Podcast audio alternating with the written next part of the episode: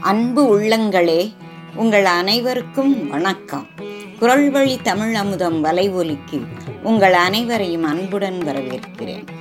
திருக்குறளின் பாயிரத்தின் இரண்டாவது அதிகாரமான வான் சிறப்பின் ஐந்தாவது குரலை இப்போது காண்போம். கெடுப்பதும் கெட்டார்க்குச் சார்வாய் மற்றாங்கே எடுப்பதும் எல்லாம் மழை.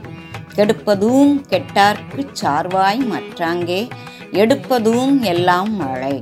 பெய்யாது நின்று எல்லாரையும் எல்லாவற்றையும் கெடுப்பதும் அதன்பின் மழையின்றி ஏற்பட்ட கெடுதல்களை நீக்கி பாதிக்கப்பட்டவர்க்கு துணையாக நின்று மழை பெய்து விளைபொருட்களை உண்டாக்கி காப்பதும் மழையே ஆகும். இப்போது இக்குறளின் சிறப்பை காண்போம்.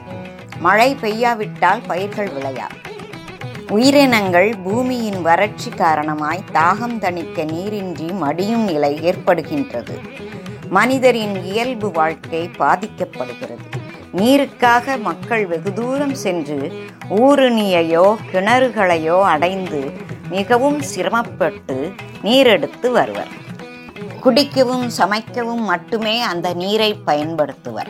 அதற்கு மேல் கை கால் முகம் கழுகவோ குளிக்கவோ நீர் கிடையாது. தனக்கே இல்லையெனில் அப்புறம் தரையை சுத்தப்படுத்துவதாவது. நீரின்றேல் தினப்படி செய்கின்ற நியமங்கள் நின்று போய்விடுகின்றன.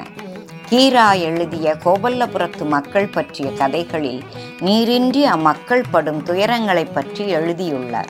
கம்பங்களியை சாப்பிட்ட பிறகு கையை களிமண்ணால் சுத்தப்படுத்துகிறார்கள். அவர்கள் உடுத்தி இருக்கும் ஆடைகள் புதியனவாக இருக்கும்போது இருந்த நிறம் வெள்ளை. நாப்பட நாப்பட. அந்த ஆடைகள் கரிசல் காட்டுக்கே உரிய நிறத்தை பெற்று விடுகின்றன. மழை இல்லாவிடில் வறட்சி பொருளாதார சரிவு ஆகியவை ஏற்பட மக்களின் வாங்கும் சக்தி குறைந்து போய்விடும். பொருட்களின் பற்றாக்குறையால் அவற்றின் விலையேற்றம் ஏற்படும். இப்படி பல பல கெடுதல்கள் ஏற்படும். இவ்வளவு கெடுதல்களையும் நீக்கி மீண்டும் உயிர்களுக்கு வாக்களிக்கும் செயலை செய்யும் சக்தி யாருக்கு உண்டு? வேறு யாருக்கு? மழைக்குத்தான் அந்த சக்தி இருக்கிறது. ஆம் மழையின்மை காரணமாய் எல்லா வகையிலும் கெட்டு வறுமையுற்று தாழ்ச்சி அடைந்தவர்க்கு அருள் செய்வதும் மழைதான்.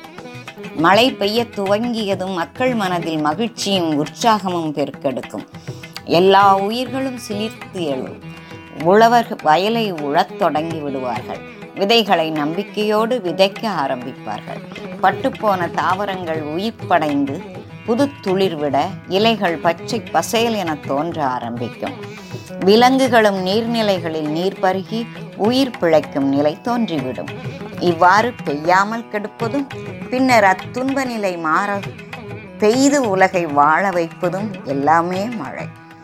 மழையின் இத்தகைய எல்லாம் அல்ல தன்மையை கருதித்தான் வள்ளுவர் கடவுள் வாழ்த்துக்கு அடுத்தபடியாக வான் சிறப்பை வைத்தார்.